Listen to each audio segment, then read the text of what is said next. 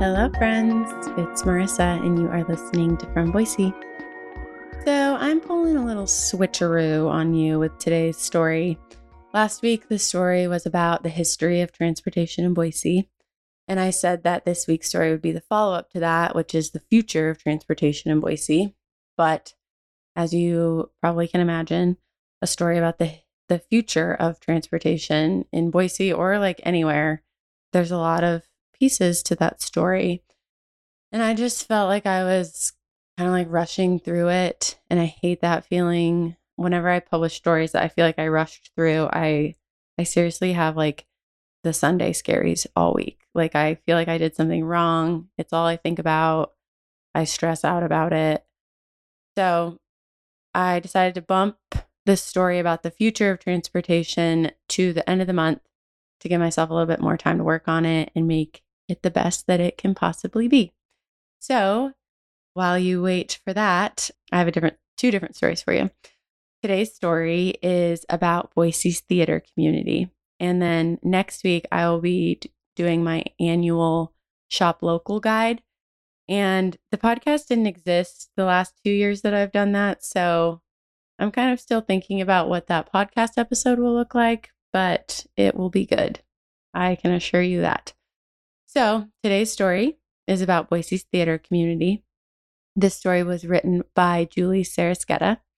And originally, when I assigned the story to Julie, I was just kind of thinking about like, what's up in our local theater community? I just wondered like what all the different theater companies were in Boise right now and like what people were working on. And I thought we were just going to kind of, you know, profile a few different groups but sometimes when you start working on a story and doing interviews and research, the like real story presents itself, which is what happened here. So Julie ended up finding that the common theme amongst our local theater is different than you might expect. And, you know, Boise's theater community has a lot of really awesome things going for it, but that's not necessarily translating into people in seats which obviously is how performances keep going with, you know, ticket sales. So here's today's story about Boise's theater community. I hope that you enjoy it. And I also hope that it inspires you to buy a ticket and go see an upcoming performance. Um, again, this story was written by Julie Sarasqueta and it's read by me, Marissa. As always, you can read this story and see the photos that go along with it in the newsletter, which is in your inbox or at fromboise.com. All right, here we go. Back in 1864, Boise was barely a blip on the map, and yet it had theater. The Idaho Tri Weekly Statesman reported that the Idaho Saloon had been converted to accommodate traveling stage performers. When visiting actors failed to travel to Boise in numbers great enough to meet the growing city's demand for art, residents created its first theater troupe, the Boise City Theatrical Club. For more than 150 years, theater has sustained Boise. But after a bruising pandemic that forced the cancellation of performances and entire seasons, some theater organizations say they're still in catch up mode, and they're hopeful that Boise can now sustain them. Buffy Main, who is the artistic director of Alley Repertory Theater, said, quote, As a company, we're doing really well as far as what we're working on and how we're doing it we feel really good about our creative process. But the piece that is really, really real is that audiences haven't come back in the same way. Boise Contemporary Theater's producing artistic director, Benjamin Burdick, echoed Main's concerns. BCT shut down in March 2020 and did not reopen again until October of 2021. Burdick said, quote, attendance is not what it was pre-pandemic. For the most part, contributions are not far off but they're not what they were in 2018 or 2019. We're still feeling the ripple effects of that 18 month closure. End quote. They're also facing a paradox. Boise is growing rapidly, but so far, theater audiences are not growing in proportion to the population. Some of that is due to the pandemic, as Burdick and Main said, but it's also reflective of a larger shift facing theater companies around the country. Theater goers are spoiled for choice. With the rise of streaming services, it's much easier to simply stay at home and have entertainment delivered right to you. Boiseans also have many more options than they used to. Boise's theater scene, like its music scene, has always been homegrown due to its geographic isolation. Since 1977, when the Idaho Shakespeare Festival put on its first show on the lawn of One Capitol Center, which is now where Kin is, Boise's theater companies have mushroomed. On any given night, you can catch a classic musical at Boise Little Theater, which has been entertaining Boiseans for more than 70 years. You can watch a new work by a BIPOC playwright at the Boise Contemporary Theater, or you can even audition for your own shot on a stage at Stagecoach Theater. And that's just a slice of what's available in theaters. Add competition from concerts, movies, sporting events, and other arts organizations, and the challenge becomes clearer. Main says, quote, there's a lot to do right now and a lot of things to choose from. And so people are sharing their time with lots of organizations. And I just think that people aren't going out as much to the arts because it takes a higher energy level. By the time you get through the week, you're like, I don't know if I can move. I mean, going back to work full time in an office takes a different type of energy. End quote. Yet, even with those limitations, the avenue for entry into Boise's theater scene keep growing. Kids can head to the Idaho Shakespeare Festival summer camp, which has served as a farm team for local performers, or the Treasure Valley Children's Theater. Boise State University, as well as Caldwell's College of Idaho, have theater arts programs that have been instrumental in providing generations of talent. So have Boise's community theaters, such as Stagecoach and Boise Little Theater, Burdick says. He said, quote, These community theaters provide space for actors and directors and lighting designers and set builders. They provide this great foundation of learning the craft, end quote. The DIY approach has often worked to Boise's advantage, especially for groups that can afford to take risks. All it takes to put on a performance, according to one of Boise's newest theater groups, is a location, an audience, and the desire to perform.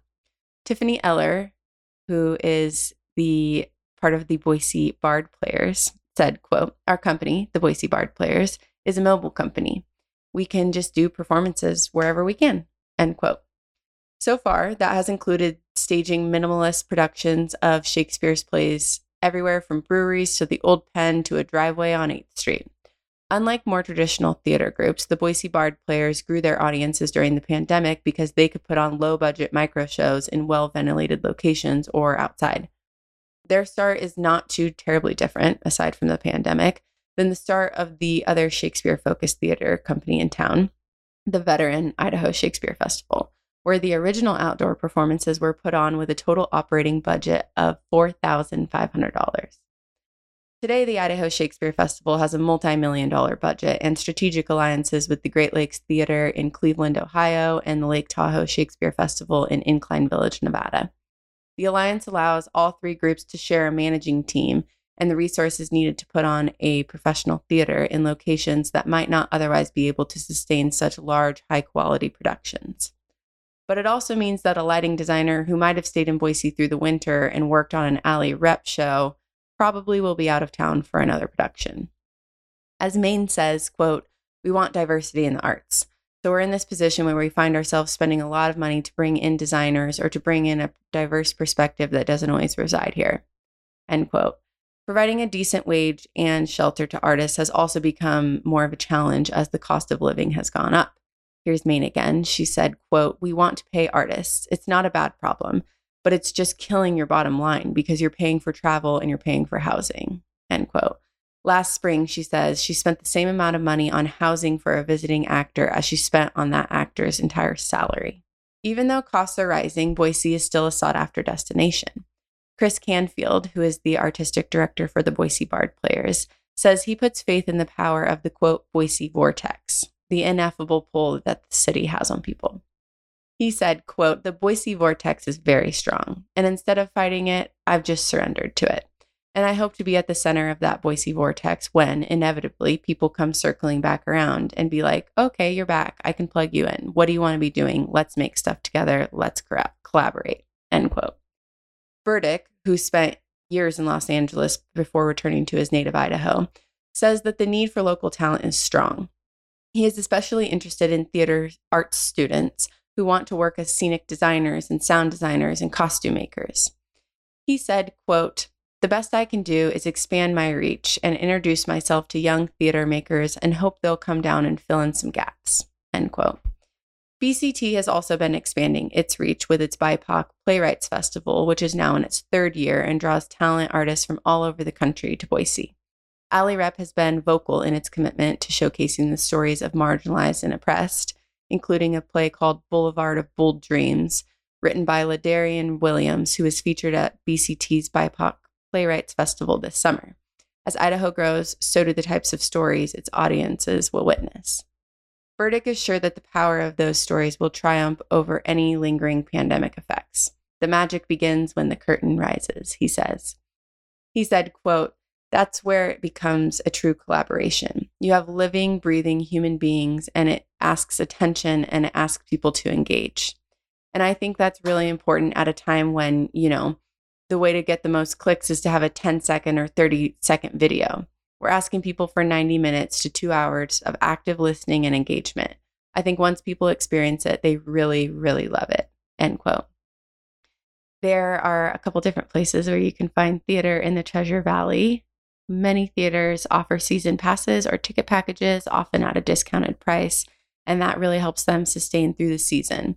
When possible, put your money to work for the theater while saving a bit for yourself you can go see theater with Alley Repertory Theater. Alley Rep prides itself on showcasing, quote, bold, risk taking theater, including plays and musicals, often at the Visual Arts Collective in Garden City.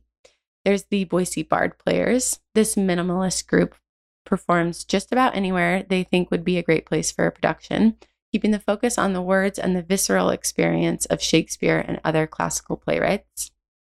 There is Boise Contemporary Theater. BCT was founded in 1997 to bring professional, challenging contemporary theater to Boise. Besides its five main stage productions, the organization also hosts festivals, a theater lab, and reading series. There's Boise Little Theater, which is Boise's OG community theater group and has been producing comedies, dramas, musicals, and classical and contemporary productions for 76 seasons. There is Chaotic Acts of Theater, which stages inventive, out of the box productions, reading, and improv in different locations all throughout the Treasure Valley. There is Dinner Detective Murder Mystery Dinner Shows. It's a mystery dinner theater with a twist. Anybody in the room could be part of this show. There's the Eagle Theater Company, which is an Eagle based community theater group performing out of the Eagle Performing Arts Center. There's Encore Theater Company, which is a roving theater group performing Shakespeare and other classics, but it's famous this time of year for the Encore Company carolers who sing holiday favorites at locations throughout the Treasure Valley. There's the Huckleberry Star Theater. Mom, dad, and the kids can get involved in this Meridian Community Theater Company, which takes a family friendly approach to its work. And of course, there's the Idaho Shakespeare Festival, Idaho's largest theater company, and for many Treasure Valley folks, summer just wouldn't be summer without it. There's also the Knock 'em Dead Dinner Theater. This is a community theater that has been bringing popular musicals and plays to the stage since 1984. There's Music Theater of Idaho. If you love a Broadway musical, this family friendly theater offers affordable productions featuring talented local performers. And Stagecoach Theater. Since 1981, Stagecoach has been a favorite of community theater lovers who appreciate lively adaptations of popular musicals and plays. There's the Treasure Valley Children's Theater, where kids can immerse themselves in theater from an early age at this specialist theater. And last but definitely not least, Watson's Mystery Cafe and Spirits. If a lively production or improv is what you're after, you will discover it in this English style pub. You can find a list of all of those theater companies and read today's story and see the photos that go along with it at fromboise.com or in the newsletter in your inbox. Again, this story was written by Julie Sarasqueta, and that's all I got for you. Thanks for listening. Go buy a theater ticket.